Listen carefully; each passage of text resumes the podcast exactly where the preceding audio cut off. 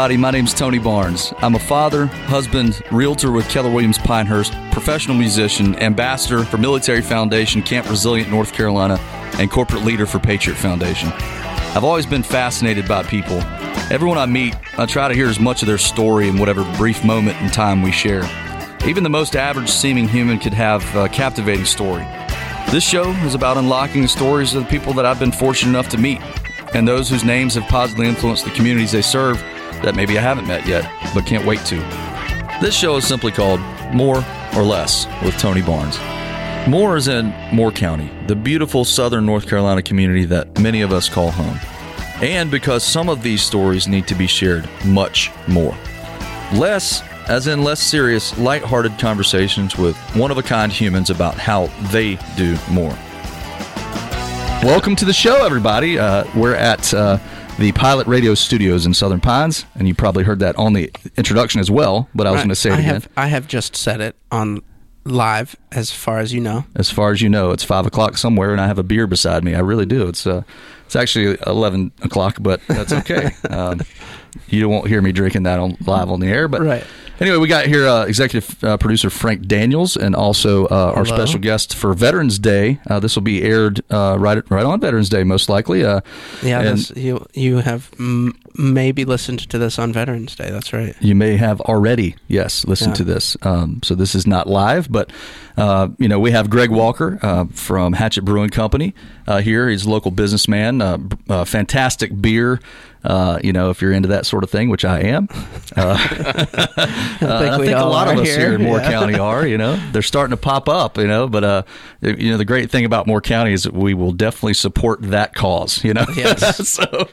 But anyway, we got Greg here. We're going to introduce him, for this Veterans Day special.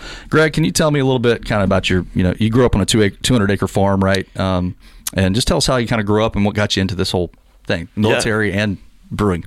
No, absolutely, man. Appreciate you guys having me on. I grew up in rural Kirksville, Missouri, 200-acre farm, cattle, soybeans, corn, all of that. Awesome. It's a good motivator to join the Army, actually. So I talked my parents into signing the waiver when I was 17 and joined the reserves to be a medic. And then I ended up, I went to basic training like between my junior and senior year in high school. And before I graduated, I got picked up to go to West Point. So I did that for 4 years, and then went into the infantry at Fort Riley, Kansas with the First Infantry Division. Did my platoon leader time out there with the mechanized infantry unit, deployed, and I was a mortar PL for a little while. And then on my first deployment to Afghanistan, there was a SF team out there that I got to go work with for a couple weeks. And they just had a really profound impact on me. Just seeing how well they work together, how professional, how, frankly, very competent they are. I was impressed. And so I put in a packet and then applied to SF. When was that? It was 2011, 2012-ish. Then I went into selection and did all that stuff, the Green Beret training thing, and then went into third group, did my team time, and I finished up there as the battalion support company commander after my team time before getting out. Throughout my time, I actually started brewing while I was in the military. So during my time at the captain's career course, which is a little bit of a break, there was a lot of deployments at the time, and so you'd go to these schools for your professional development, but it's also a time for you to spend with your family, sleep in your own house at night, right? Get back into being physically fit, because sometimes when you're deployed, you're a little bit too busy to be as focused on that as you'd like to be, control your diet, all of that type of thing. And so I started homebrewing for fun with a couple buddies. And I'd started doing that at, like I said, the captain's career course, and carried through when I went to the Green Beret training. And that's how I bumped into Mike Carey, my business partner. He was my neighbor, and Mike also likes to drink. So he's probably more of a whiskey guy, but we used to homebrew together, and that's how we met, man. And it just kind of it started off almost like an inside joke, right? Man, it would be awesome if we could get paid to do this.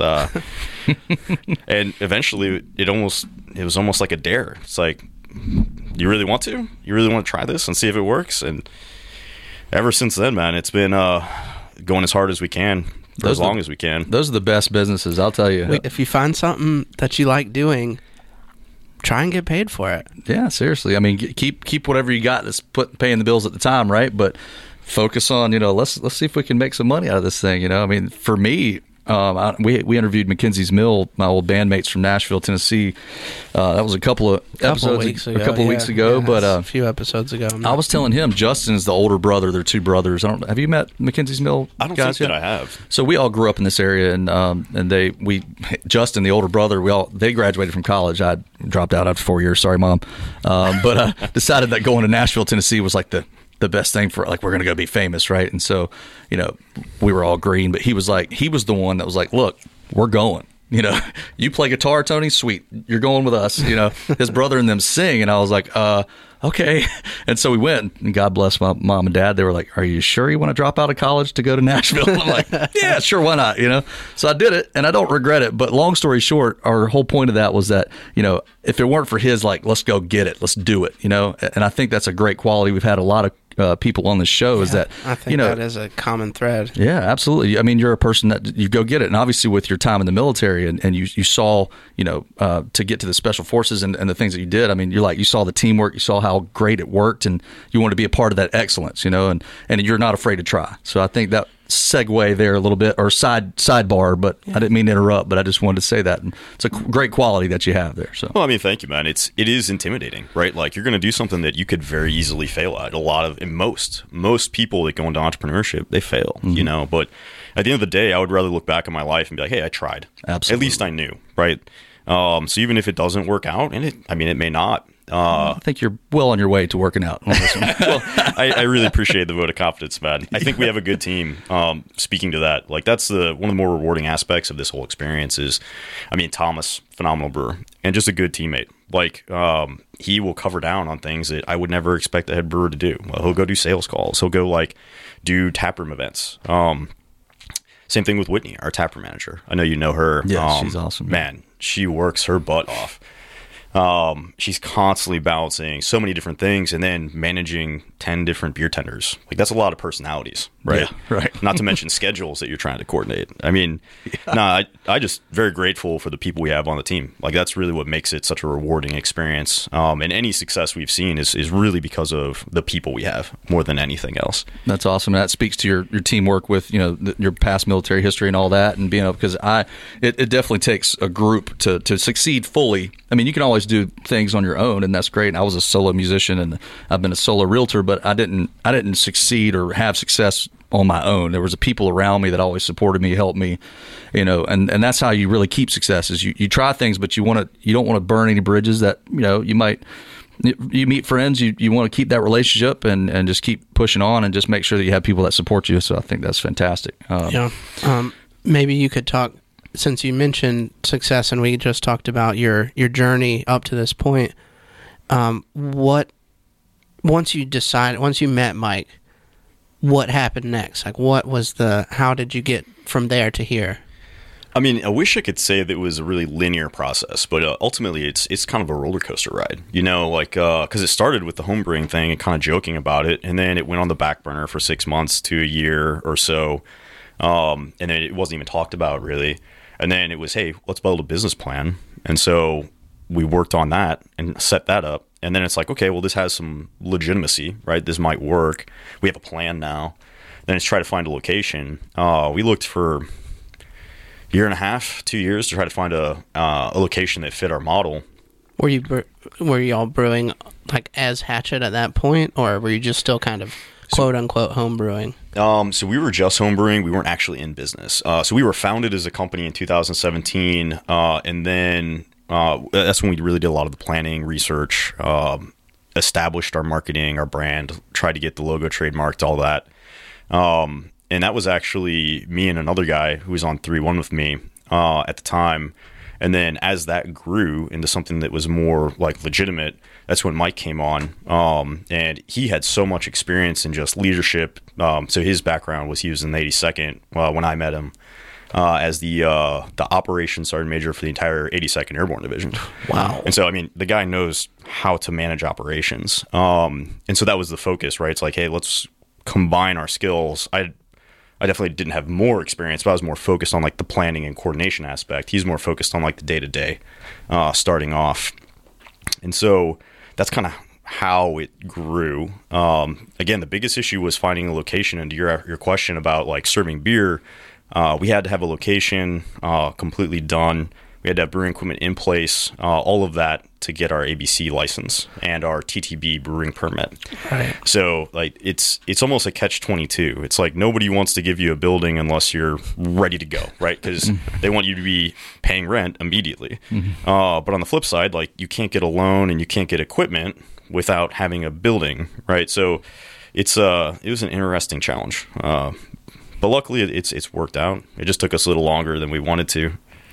Huh. Well, I think you guys. When did you start at the building? Like when did you start to open to the public? It's actually it'll be 3 years here in about 4 days. Wow! Yeah. So that's what my point was. I feel like that right around the pandemic is kind of hurts your momentum. I imagine, right? Oh, I mean, yeah, obviously, yeah. Like everybody. I planned that quite poorly. Well, I think it was just a shock to everybody. You know, so. I mean, we opened up in November of 2019, and we were shut down for 2 months starting in March. So It killed our momentum, but at the end of the day, the people of Southern Pines have been exceptionally supportive. Like when we opened up in June, we had an amazing month, and that's really what's helped us to get through. Admittedly, with just the way things have changed overall since the pandemic, we have had to focus more on distribution to grow the company, grow the brand, but it still the taproom is the heart and soul of what we do, and that's. Honestly, the listeners of this podcast, frankly, and the locals that have been so supportive and really can't express how grateful I am, frankly, because it was a tough pill to swallow when we're getting shut down. And we're like, hey, do we keep paying people? Do we lay people off? We don't know what we can afford. Luckily, we were able to say, hey, we're going to keep everyone on staff. We're going to try to cover you guys, trying to take care of the members of the team as best we could. And again, it's worked out. Primarily because of our loyal supporters. Yeah, absolutely. And you being loyal to your, I mean, there are times where you have to let people go. I mean, that's part of business. But I think it speaks to your maybe the mindset that you have as a special forces, in the military, that you lift the team up, when you can. I mean, obviously you don't let anybody go. So that's amazing. I didn't know that part about it. But I imagine it was really hard, really releasing your brand for 2.5 months, and then all of a sudden the world shuts down. So the fact that you even survived, and a lot of people didn't, but I think you're right. In this community here in Southern Pines and Moore County, we really, I think, me personally and people that I meet really love to support the military and their business. I love the military businesses that come up. I mean, it helps the economy, and I think this is a great place for you guys to be with Fort Bragg so close by. I mean, a lot of people come to Fort Bragg, and then they retire, and they're like, yeah, Southern Pines, let's do or Piners, like this. It's a great spot to live, and to grow a business, I think. So, I mean, it's funny you mentioned that. I grew up in Missouri, and like, I love the small town feel of Southern Pines, but it is a stark contrast to where I grew up in very rural Missouri, Midwest. There's so many more economic benefits here. The geographical location is significantly better, in my opinion, being 2 hours from the beach, 2 hours from the mountains. It's just a excellent culture, excellent area to be. I guess the word I'm looking for really is the community. And that's where I do hope that we're a good fit for Southern Pines, right? Like, I know I'm not the deciding factor in that. That's really the community itself. But to that end, we really do strive to support the other businesses as much as we can, and other local charities especially. I know we work with, we're actually doing something with Camp Resilient here in the near future. Dreams for All, we were at their event last week. We went to working with Talon's Reach, Gold Star Teens for America. It's just nice to be able to I don't want to say give back, but just work together in that sense to support the community. Even other local businesses like Red's Corner, we've been talking to Rachel. I think we have some events planned with her coming That's up awesome. In December. I'd love to support the guys at the Rec Room as they're getting their feet under them. I mean, I think if you're a small business in Southern Pines, especially a startup, how tough it is just to get cash flowing, right? Mm-hmm. And get things going so that, like we were talking about, you can pay the rent.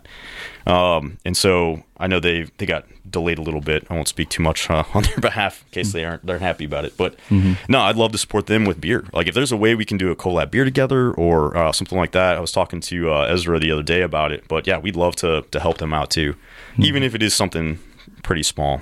Yeah, and I can speak to the fact, especially as a musician, I was a a professional musician for 12 years before I became a real estate agent years ago, but I still play music. You know, you've been a great supporter of the music, local music community too. You have great acts come in there and play.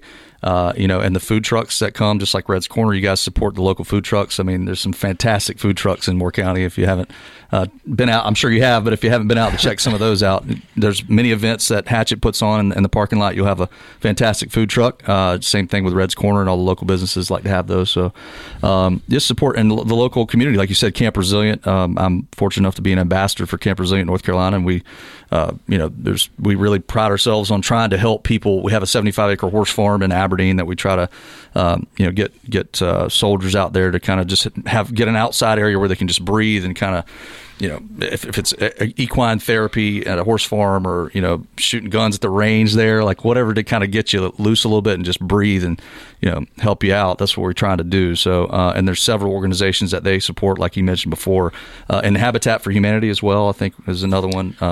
Yeah, actually, that's a good example of, like, we try to do pint nights. It's just a really easy way to support local charities. So, like, and happy to work with anybody that's really interested, but we'll just, we'll do like a donation for every beer we sell, usually at about $1, something like that on a Tuesday night when we're normally slow. So it's a great way to just like help people, build a little bit of support for themselves and for the local community. Yeah. I think in the community, especially in a smaller town, I mean, you know, you have to have that community feeling and interaction. I mean, it is about, it's not, you want to succeed, but also you want others to succeed. And I think that's how you ultimately become successful as a business here in Moore County or anywhere, is you bring the community in and you work together. You know, it's one of the great honors of my life. I'm not military, but my parents briefly spent time in the Air Force when they were younger.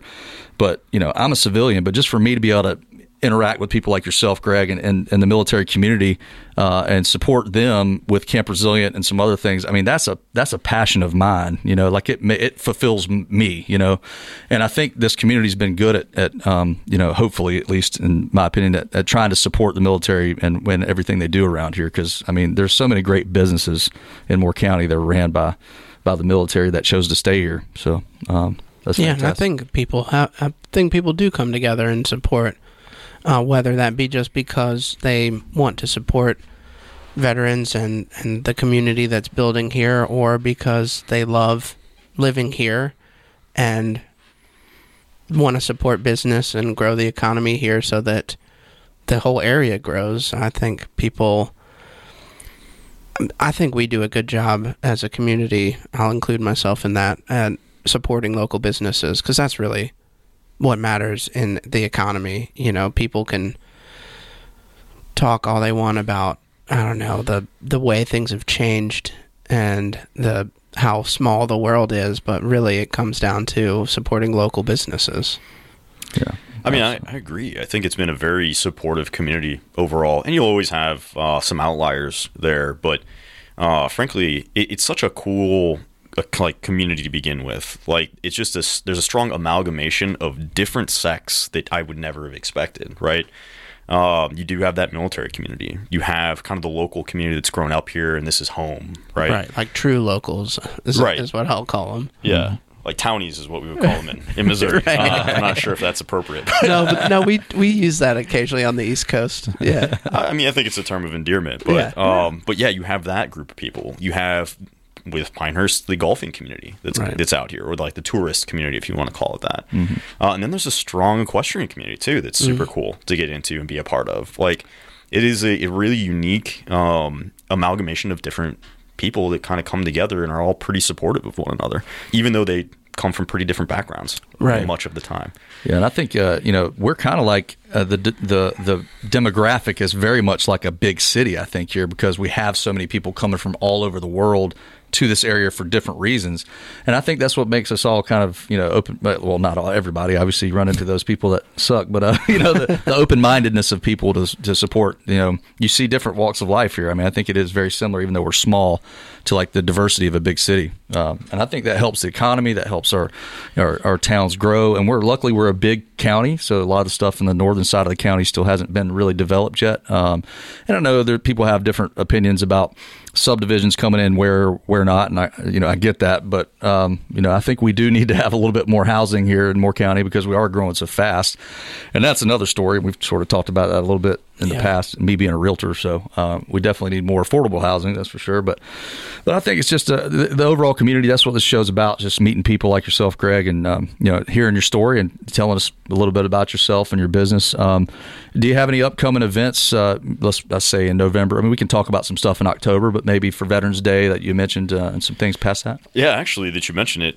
we are doing we'll call it a collab with the Pineland Underground podcast. So the Special Warfare Center, the Green Beret training element, has their own podcast, and so they reached out to us to maybe collab and help promote some of their brand, their podcast, and help them get some more listeners, I suppose. But we ended up doing a special release with them, which is going to be a hazy IPA. So we're going to crank up, we'll say, the haziness from our Hazy Morning.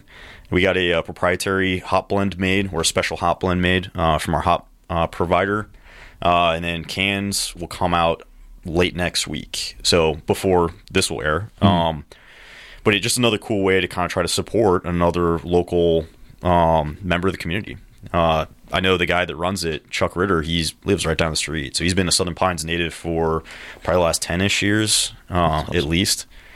So that's fantastic. I'm excited about that one. That's coming out. I know we're doing some stuff for Halloween. We're going to have...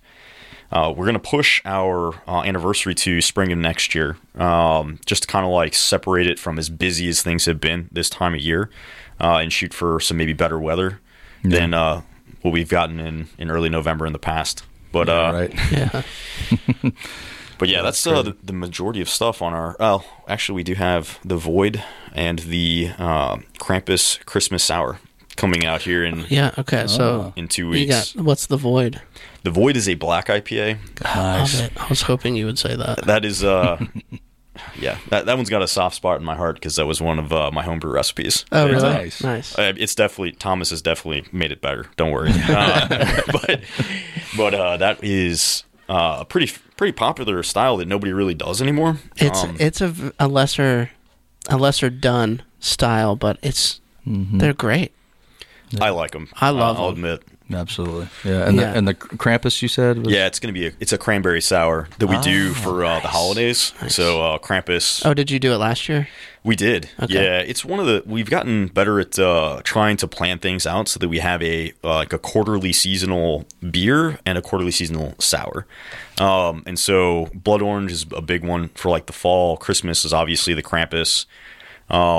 Void is going to be our seasonal for the winter season as well, but it just helps us to plan things out and actually have a more consistent offering for all of our customers.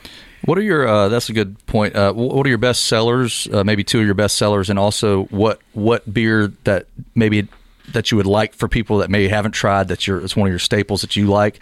And then you already mentioned the ones that you got coming up, the seasonals, but what are the two best sellers and one that you really would suggest to somebody to try?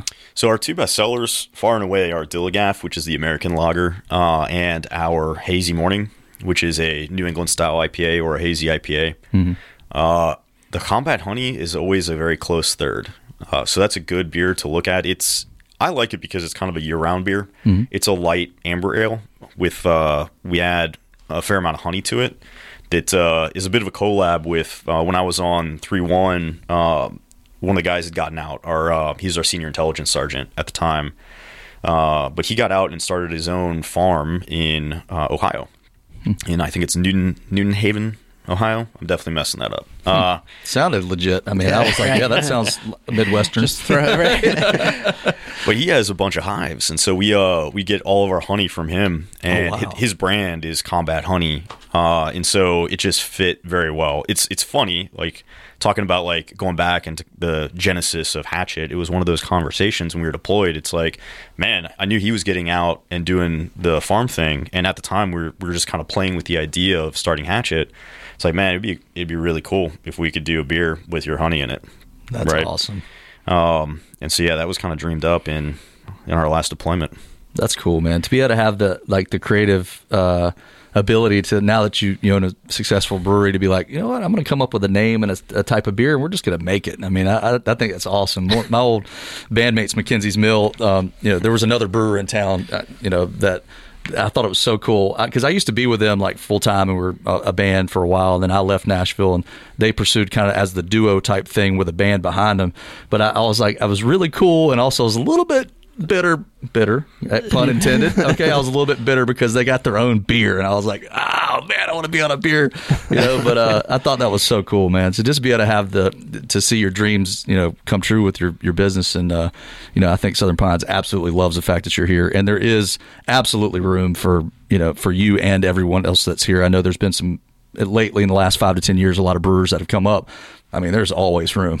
Okay. I mean, I think we support that. So no, yeah, the community's been phenomenally supportive, but so have the other breweries. Like, it's funny, man. You'd think that industries are competitive, and they are. But what's so cool about the brewing industry is it's like a very healthy, collaborative form of competition. Like when we were getting open, I remember our keg washer got back ordered for like a month. And so we're like, well, how do we clean kegs? Well, they called up Micah and Jason over at Southern Pines. And they're like, yeah, bring them over. Like, don't cut us a check. Don't bring chemicals, right? Like, yeah, nope, we get it. We've been there, right? Absolutely. And that's awesome. Same thing with Railhouse. Like we've definitely borrowed equipment from Railhouse. We have something that tests the CO2 content in our beer. And so when ours breaks, like we'll head over there and ask if they can borrow ours. And so that's part of why we did the American collab, just to kind of say thanks about that.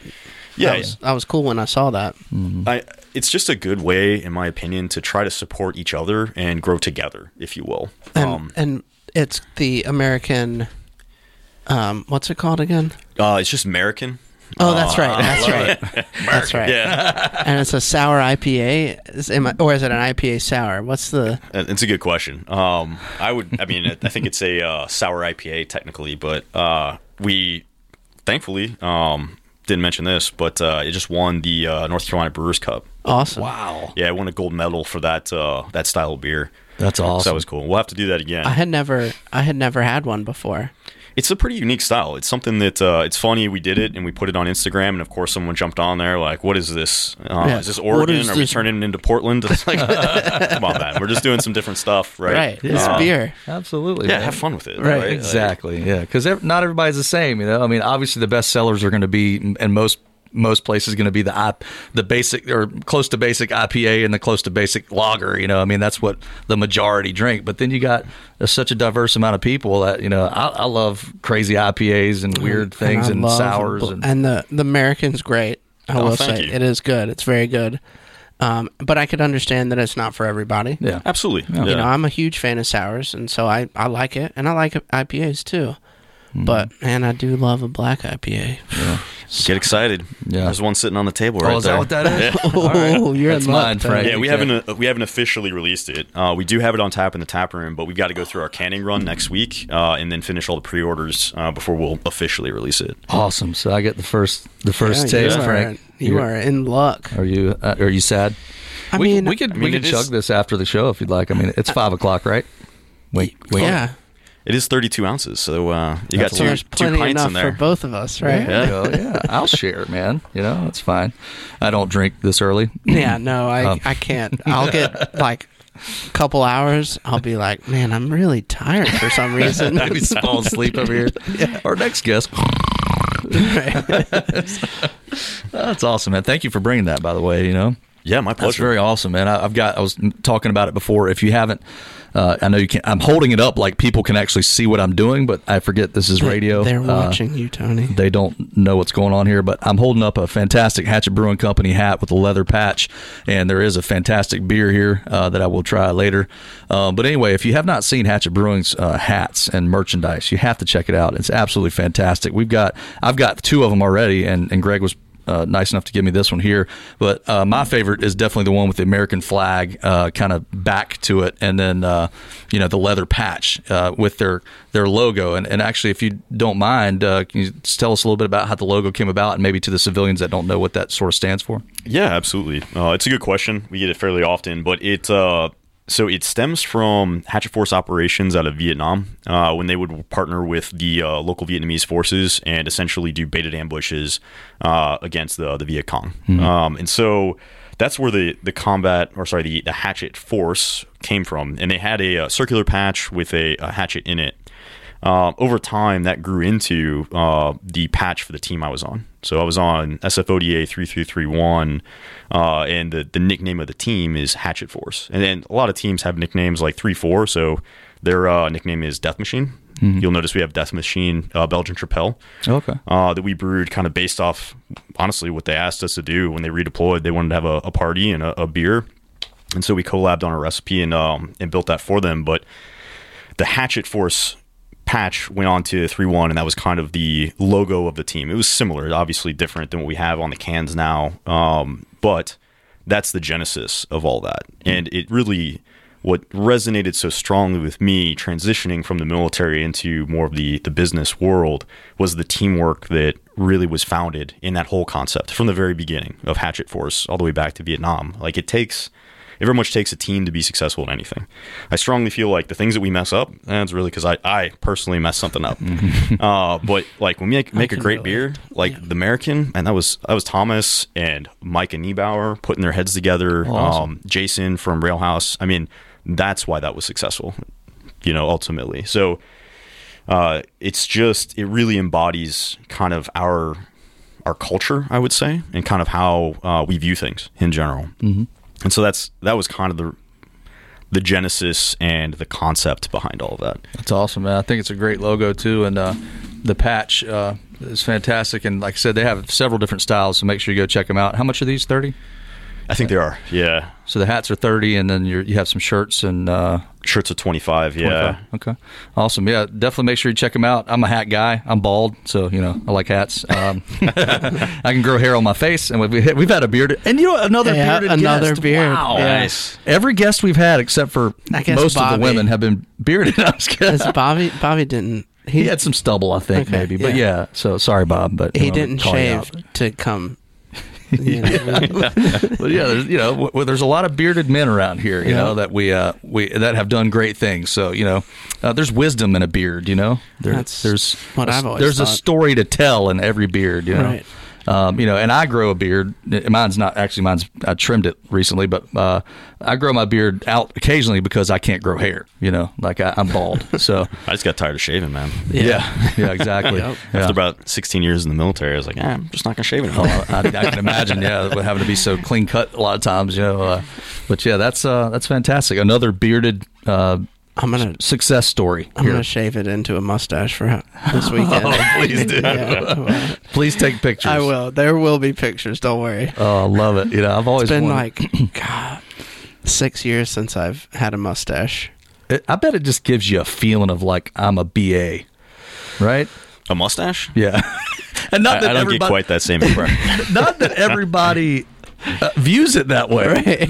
This is just how you feel with a mustache, right? I'll be honest, when my beard was long, that's when I had that the most. I mean, I don't know. I'm sure a lot of people don't ever get to this point, but my beard was like nice. Down to my chest. Like it was being shaped because it was long enough that it was pushing against my chest. And so the bottom of it was flat. Like...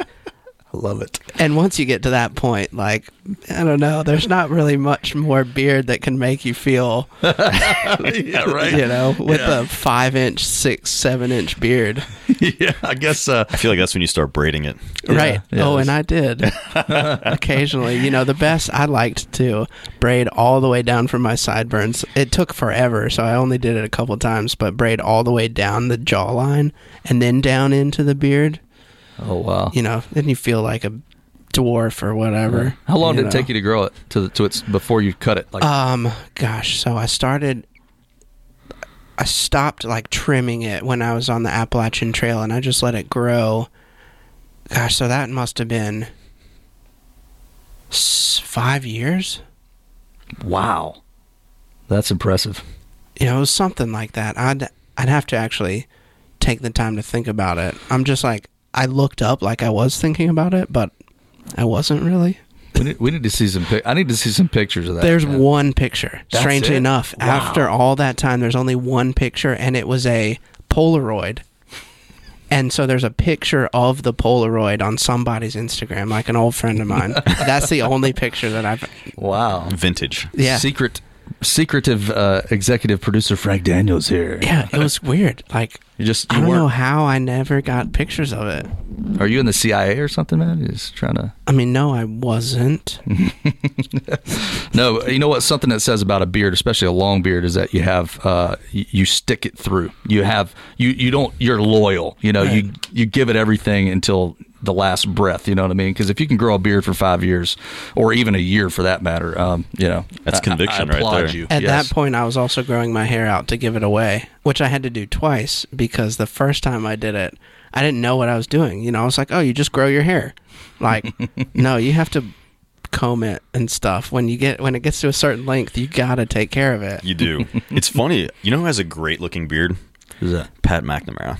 Oh, yeah? Yeah. Yeah. It's funny. He does the basic dude stuff Wednesdays. So I just reminded me of all shaped. That. His yeah, he's on it. Like, he needs to run a course on like how to take care of your beard that I can sign up for. Shout out right here on the podcast. I like it. You know, it's just the conversation reminded me of it, man. I was like, man, that guy has a great looking beard. It is. It's very good. Yeah. It's very nice. It's awesome. A nice beard.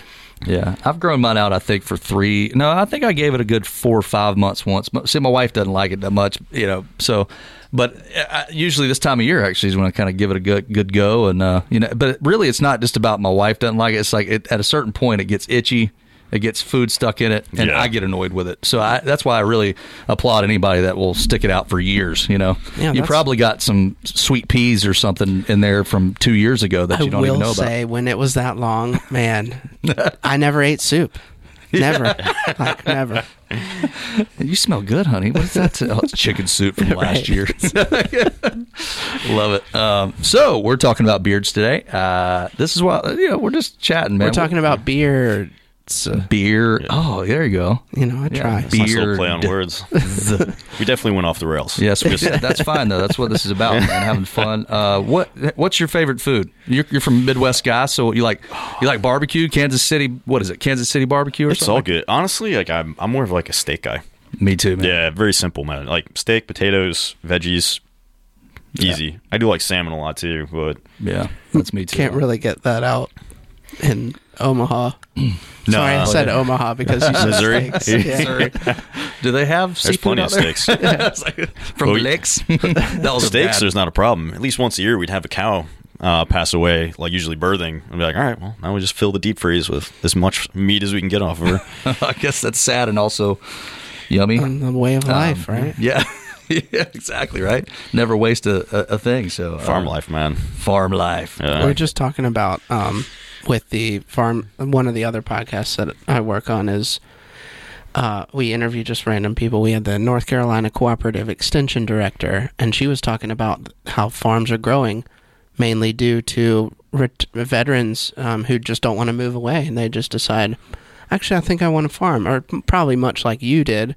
When you were in, you started brewing, you got together with some other people, and you said, all right, let's keep brewing. And I don't know. But yeah, that's awesome. Just an interesting... That's a good point, because I've had two clients that they haven't found anything yet, and since rates risen, they've kind of slowed down looking, but I've had two people that I've showed several large tracts of land for, and their whole thing was getting with the government and seeing like, hey, what kind of tax breaks can we get for this? And they love to grow stuff and just they're really into the whole horticulture. And also one of them was an old sand pit. So they were actually going to try to rehabilitate that land and make a farm out of it. So I think just the ingenuity of that's really cool. So. It's cool. I don't know if I'd call it the technology, but just the things we know about agriculture these days and how things work together. Like, and I'm already speaking to my extent of this knowledge. But my buddy Matt, who does the Combat Honey, he does everything, and he sets it up in a way that this plant here helps the plants around it. And just like he has chickens, and so he built his own coops that he moves, and then they fertilize his cropland. Like, it's just so cool, like how much we've learned about how things are really symbiotic and work together. That's awesome. I find it really interesting about agricultural practices like that it's been the modern trend to kind of rediscover, is the way I'll say it, the tried and true farming practices from before the Industrial Revolution. Like just getting some chickens out there and moving the coops. Like it seems when you when after, now that he's done it and you say that and I picture it, it's like, oh, of course, that's obviously the best way. You have chickens that make eggs, and maybe you can get a chicken every now and again when one passes away, or you kill one, and then you fertilize your land so that the pollinators can make the honey. I mean, it's just. And if they're free range, they're eating a lot of the pests that are going to be eating up your crops. Right. Like, yeah. I'm thinking about that. Yeah, it's crazy. It's funny. It's like it's all meant to work together somehow. Yeah, I know, right? Like, imagine that. Yeah. I have no idea about any of this, but it sounds really cool. I mean, bringing it back, she, the director of the Cooperative Extension, said that they help with ongoing research for NC State, and that's what the extension is. It's an extension of the work that the university system does. Right now, they are researching, or one of the main focuses of their research is vertical farming. Interesting. Yeah. So what is vertical farming? So essentially it is, and I used, because I had seen it, I referenced... I saw these father and son who were in agriculture, and I think they were, like migrant workers, and all of a sudden they got this idea.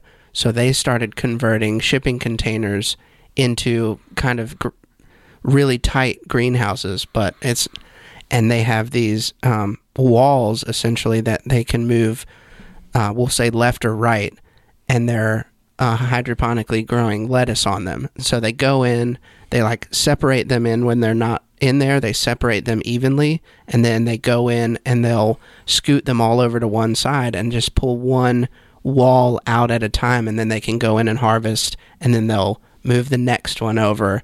And so basically vertical farming is any sort of planting or any sort of growing that's happening on a vertical surface. And I know I always thought that I don't know exactly what the term for it is, but there's a cylinder and you grow food from the interior of the cylinder towards a light in the center of the cylinder, and the cylinder spins around. I always thought that would be the next progression, but it seems like vertical farming, just this, on a wall with lights in the area, is the way that things are going. That's awesome. I think I've seen something in Dubai or something, or just pictures or whatever, or maybe Japan, that has skyscrapers that have a lot of that stuff. Like they've incorporated it to the new build or whatever. That's really cool. And I've always thought that's cool. And I think that's more, I don't think that's meant to be food. I don't know what you're referencing. I have no idea. I've always thought that those permeable surfaces, if I had my way, my roof would be like a lawn. Yeah, right. If I could do it, that's crack a beer. That's a dream that I've always had, is to have a lawn roof. A lawn roof. Interesting. That's fantastic. Yeah, and so then as rain hits the lawn or the roof, what isn't used by the growth up there, you can filter out, and it'll filter through, and then you can collect that and have it as water for maybe your plants down on the ground, or maybe for gray water. Whatever, but it's been a dream of mine. I don't know if I'll get there, but... Well, if this podcast has shown anything, follow your dreams, Frank. Follow them. Thank you for that encouragement. I believe in you, sir. Well, we have gone off on a tangent, but that's fantastic. I mean, if you wanted to learn about farming or vertical agriculture, hey, we're your guys. So what time are we looking at there, Frankie? Can I call you Frankie? Probably not, right? You can. I can? Okay. Yeah. That's cool. I feel like it's a term of endearment. We've kind of got a little bit of a friendship. I've had friends over the time that have called me by nicknames. Yeah? Okay. Yeah. A little pet name for you? Is that cool? Sure. Right. Sure. Sounds good. Greg's over here okay, this is enough. I did not realize. You guys, I'm going to leave, and you guys can continue to talk amongst yourselves. One thing I wanted to ask you about, and it kind of touched on the last thing we talked about before we got on this. You have mentioned Thomas, but before Thomas was with y'all, what kind of, how'd you go about determining what kind of beer you would brew next, or what's your process of thinking about the flavors or the style, or, maybe you could just talk a little bit about how you make those decisions and the periphery. Yeah, absolutely. I feel like I'm on a soapbox constantly, but it's very much it's a collaborative effort, at least with us. Beer names. So we usually send a text out to the people in the company saying, hey, do you guys have any good beer names? Like, what do you guys think would work? We'll get a bunch of people that send in suggestions, and we like to pick stuff that people suggest. There are some times when we actually will do something that we think is a little closer to brand. But that's how Booty Gains got named. That's how I think several beers got named ultimately. But we started with homebrew recipes. Frankly, Void, Dilligaff, we don't do it anymore, but the Holsch, our original Hefeweizen recipe, all like homebrewing recipes. You just scaled them up. And so Thomas is kind of came into a certain amount of that, but he's constantly, one of the things I do love about that man is he is constantly improving, right? Like it's something that kind of resonates with me, but it's like the relentless pursuit of improvement is really what we do try to continue to do. And he is always looking at beers like, well, if we change the grain bill by 5-10 pounds here, I think this is going to make this even better. So we don't really have like such strict recipes that we're afraid to change them or use different ingredients. They're always coming out with more new innovative ingredients. Hop oil has been a recent one we've started using, which is really just extracted the oil, obviously the beta acids and alpha acids in hops is what gives it that flavor and that aroma. And so they've started extracting that, which makes for better production. You lose less beer in the production process. And from what we found, it's the aromatic aspect of that stays longer in the beer. Because one of the challenges with IPAs and highly hop beers is that after 3 months, they're kind of stale, you know? Whereas like a stout can last for a while, you know? Same as a lager. Like that's part of why I think those are more classic beer styles, but with the IPAs, they do lose their flavor and aroma a lot faster. Would that be in replacing of the dry hop or a fresh hop?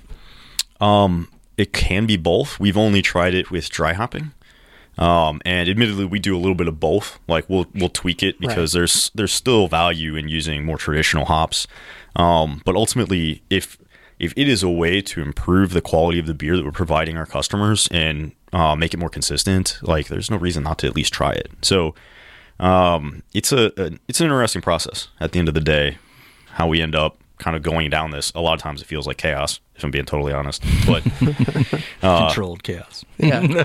But Thomas drives it, and he has the background with which to do it, right? So he is constantly involved in tweaking our SOPs, recipes, planning our ops calendar for all of our releases, coordinating that with myself and Whitney. What is his background? So Thomas has been in the brewing industry for at least the past 15 years. He worked at several breweries in the Raleigh area. He's done production, so he's focused entirely on like canning, kegging, and that type of thing. He's brewed. He's done cellaring with different companies, including I think Big Boss is one of them, Compass Rose is another. So some fairly big breweries in the area. Sorry, I'm going to interrupt again, and I'm sorry. No, you're fine. Cellaring. Oh, I'm sorry. Cellaring is just, so once you brew the beer, obviously the brewing process is essentially like making kind of a beer tea. So like you start with this grain, you crack the grain so that the husks are exposed to the fluid, the water, and then you make a beer tea, wort is what it's technically called, where you let it sit for like 60 minutes. At a certain temperature, and it allows all of those sugars in the grain to come into solution. And then you cycle that to filter it, and then that goes into a kettle for about an hour where you're really conditioning the beer. You add some hops, and you're I don't want to say purifying it, but you're killing anything yeast-wise or whatever that might be in there. And then it gets cooled down and goes into one of those big steel tanks or fermenter where you add yeast. But if you add yeast, yeast will, just like anything boiling, it would kill the yeast. So you got to cool it down to around 70 degrees. You add your yeast, and that's when the cellaring process takes place. So it kind of comes from way back when they would place wooden casks of ale and lagers into a cellar. And then you're tracking all of that stuff. So you're taking samples of the beer to see how it's fermenting. You're trying to control the temperature. There'll be a process in there where you're trying to fine it or clear it out So, like a lager, for example, a lager by standard or definition is a very clear beer. So if it's cloudy, then it's not the right quality, if you will. I mean, and sorry to interrupt again. No, the tradition comes from German brewing, right? Like the lagers specifically. I mean, German, Belgium, Britain. Okay. There's a, I mean, beer's been around for a while. There's a rich history. And everybody has their own way. Like, it's interesting. I used to work for a guy who was Scottish, and he always used to complain about the temperature that beer is served at here, because in Scotland and in England, it's served at room temperature. Like, it's like 65 to 70 degrees.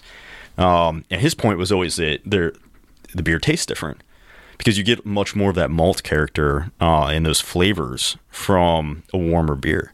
But that's just not the culture here, you know? So it's interesting. So everyone is a little different. The Germans have the Reinheitsgebot, which is their German beer purity law. So it was written, I don't remember the date exactly, but it was written before they had discovered yeast. So they only had water, malts, and hops that were allowed to go into beer and have it still be called beer. And then they had to amend the law to add yeast once they actually discovered it. So it's been around for a while. Wow. That's crazy. But like, so if they don't do fruited beers because it's not in their, they wouldn't be able to call it a beer. Oh, okay. Huh. So everybody does stuff a little differently. Yeah. That's why Radlers exist. Exactly. Yeah. Yep. What was the type of beer that, and this may be a dumb question, I have no idea, the pre yeast beers from Germany, what type did they call that? Or is that, I think they're still called like ales and lagers. Oh, no specific type of... Yeah, I think so too, because also what they didn't know is that yeast was getting into the beer. Mm. Wild yeast is what it's referred to now, that's not added by, I'm not sure, like the dry yeast. Yeah, we'll use dry or liquid. There's several vendors that produce that, but you add the yeast now very deliberately. But yeah, in the past they used to wild ferment. So like a lambic by definition is this big wooden vat with no top on it. And so they just put the unfinished beer in there, and then the yeast out of the air will start to ferment the beer, and then they can move it in to ferment it finally if they'd like. But yeah, that's how it all really started. Like mead, for example, like Vikings just hanging out with honey water that fermented on its own. Like, and that's one of the funny all of a sudden. It was always funny homebrew, and it's like, you know what, we're gonna mess this up, but at the end of the day it's still gonna be beer, right? So well, that's a good point now to the whole consistency of what you do. Like that's, to me, that's the really impressive thing about a brewer, is that a brewer I can't even say it. That's brewer proper. That's proper. Yeah. Brewer is that you can keep it consistent, and I can attest that. I mean, I haven't had an inconsistent beer from Hatchet Brewing, but that's I mean, so you have to keep detailed notes, I imagine, on exactly what amounts, what you put in, what time, what temperature, probably, right? I mean, that's the thing. I'll admit, like, that's one of the things I always liked about homebrewing. So, like, I got my bachelor's in chemical engineering, and so much of it was like a mini lab experiment. When? Was that after you got out? No. So, when I graduated from West Point in 2008 with my bachelor's in chemical engineering. Wow. Nice. Awesome. I wasn't a good student, so my instructors probably wouldn't be super proud of me. But, hey, I'm still using my degree, so there you go. Can't be that bad. Awesome. But, yeah, like you run it almost like a mini experiment. So you keep track of times, you keep track of temperatures. And a lot of that, it's funny going from a homebrewing level to a more professional level. It is a significant change. I won't say that it's like easy, but there are things about it that are easier. So we have a mixing valve that helps us hit the right temperature. You want to hit 154-ish, depending on what style of beer, when 154 degrees Fahrenheit going into the mash. Mm-hmm. And so you can adjust that based off like kind of the protein content, the pH of the water. You adjust pH with salts and those types of things. It's easier to control on like a professional system than it is me homebrewing in a 5-gallon kettle that I have in the kitchen with a pen and pencil and a piece of paper and like cheesecloth, squeezing grain juice out of it. Yeah. And some a bug gets in it or something. You know, it's like, oh, this is a little chewy. That's awesome, man. That's interesting. I've always wondered. My brother briefly tried to do some brewing, homebrewing stuff, and I tasted a few of his, and they were all right, but you know, he didn't quit his day job. So, but it's an interesting thing, man, brewing beer and just the whole process. So thank you for sharing it with all of us that most of us probably have no idea how to do it, and it's all very intriguing. So we love the product, though. I'll say thank you. No, yes. I really appreciate it. Yeah, absolutely. It's such a cool blend of an art and a science. Right, definitely. Like I think if you treat it too much like a science, you end up with like Budweiser. Yeah. If you treat it too much like an art, like you end up with something that nobody wants to drink. You know, like right, or something you can't replicate, which is death for business. Mm-hmm. Absolutely. Yeah, that's a good point for sure. Anything else you want to add there, Frank? Or before we, I was just wondering. I mean, this was always interesting to me, and you might be, but I can't. Speak accurately about it, but the difference between a lager and an ale? Yeah, an ale is a top fermenting yeast that usually ferments around 65 to 70 degrees Fahrenheit. A lager is a bottom fermenting yeast that usually ferments around 40 degrees. Hmm. They ferment slower, a lager does, versus an ale yeast. So a lager will take probably 2 to 3 weeks to finish out. An ale can be done in 5 days. Maybe 2 weeks, depending on the type of yeast and the gravity of the beer, or like how much sugar is in the beer for them to convert to alcohol. Hmm. And so the lager comes from, I think it's actually Germany, but that's where, again, they would store it long term. So it was a longer storage beer, where an ale was shorter. Hmm.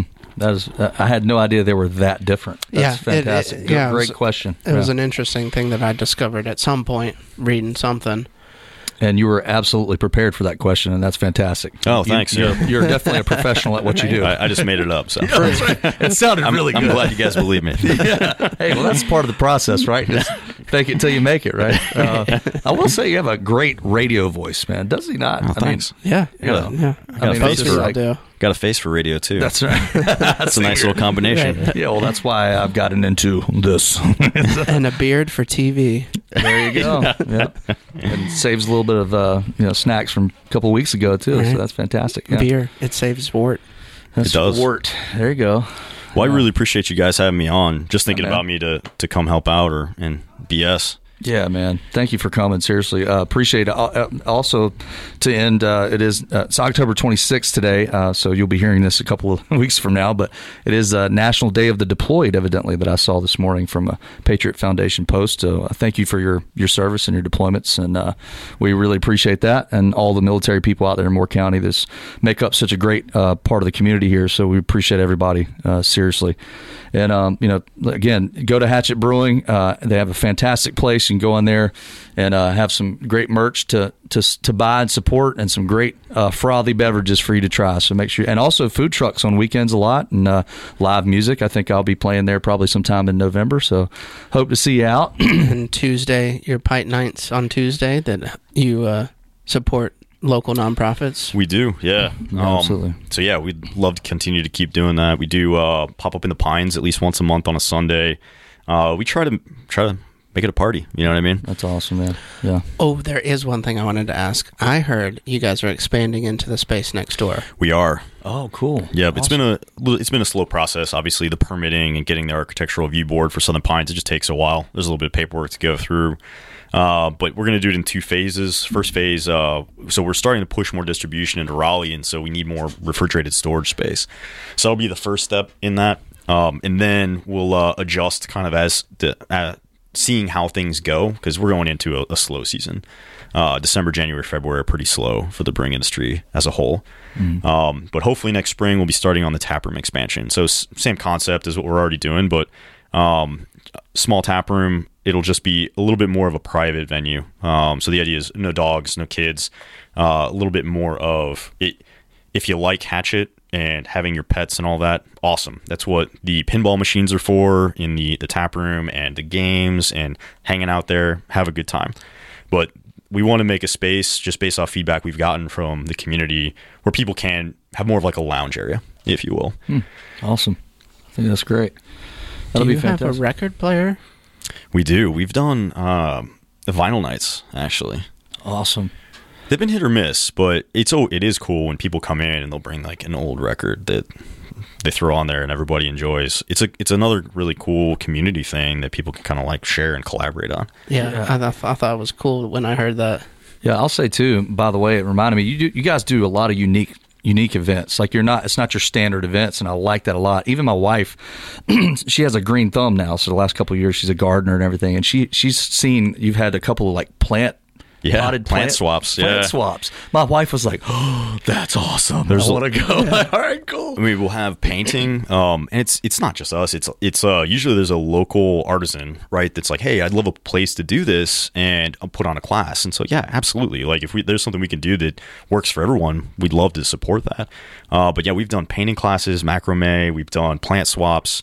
And frankly, the majority of these, I won't even remotely take credit for them because I'm horrible at this stuff. But it's Whitney, our tapper manager. I know you know her, Tony. Yeah, awesome. But yeah, she's super creative. And yeah, she's the one that is the brainchild for the majority of those events. It gets people in your building, and it also helps them with the needs that they have. They need a space to do it. And I'm sure there's a few beer drinkers involved as well. And it just helps. It's a symbiotic thing, I believe. So yeah, that's great. I think that's what really is community's all about. Yeah.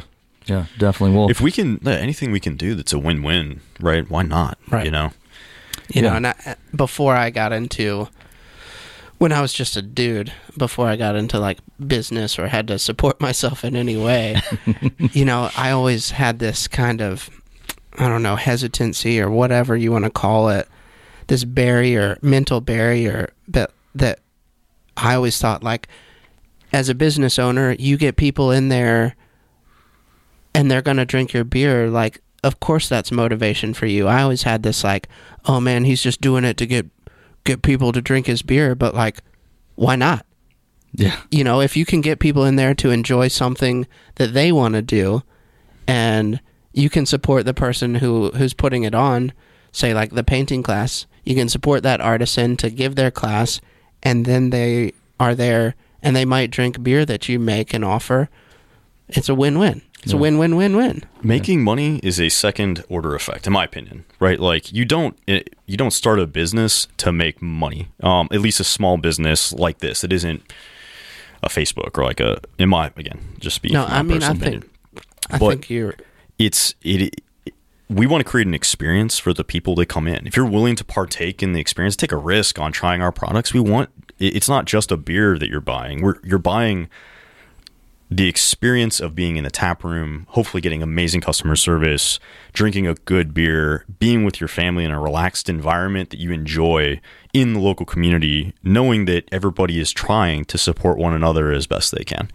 The money piece, in my opinion, comes after that. You know, I feel like if we can create good products and we can create a great experience for everybody that either comes into the tap room or chooses to buy our beer and market, that's what we're truly trying to do. Because ultimately, we just want to have a positive impact on everyone that does take the risk on trying out Hatchet and being a member of the team, even if it is for a short period of time. Yeah, that's an awesome way to put it, for sure. I mean, It is, you know, you obviously you want to make money, but in order to make money, you have to, I think people really gravitate towards people that truly care, you know, about the community or about you. If you're in some sort of, you know, you meet somebody and you just, you know, if you really try to care and understand them and appreciate their story, yeah, that's what ultimately drives, you know, future business and things like that. So I think that's fantastic. So yeah, I mean, be yourself, right? Like, be authentically yourself, but also try to support everyone else, right? Absolutely. And if there are things you can do to, you know, improve the relationship and work better with the local community and other members of it, why wouldn't you? Yeah, you know, absolutely. That's fantastic, man. It's a careful balancing act, I feel like. The more I have never been big on social media, but like doing this, like it's a necessary aspect of what we do on a day-to-day basis. And so I've gotten much more involved over the last few years, but it's an interesting environment we live in where it is, you have almost like this public persona, and it doesn't always match, I feel like, what people do, right? Yeah. In day-to-day or their daily lives. It's just kind of an interesting side note, I guess. But it, like, for us, we were talking about the American, and it's easy to get a bad review, especially as a new business, and be like, man, I screwed up that beer. Or I remember I think the worst one we've had to date was on Google, and there was a lady that came out and she was talking about how her beer tasted like Dawn dish detergent. And I was like, man, we don't even have Dawn dish like, it's not a thing. Like, you don't use those types of products in a commercial brewery. Right. Like, we're using it, like, maybe it tastes like caustic. Like, that would be a big deal, but we go through so many checks on that. There's no way that would happen. Yeah. So you got to kind of take that with a grain of salt, but people with this sense of anonymity will provide that kind of feedback. Mm-hmm. And so again, like the goal for us is we still just want to be our authentic selves as much as we can, while also trying to be supportive and work with everyone as best we can, if that makes any sense.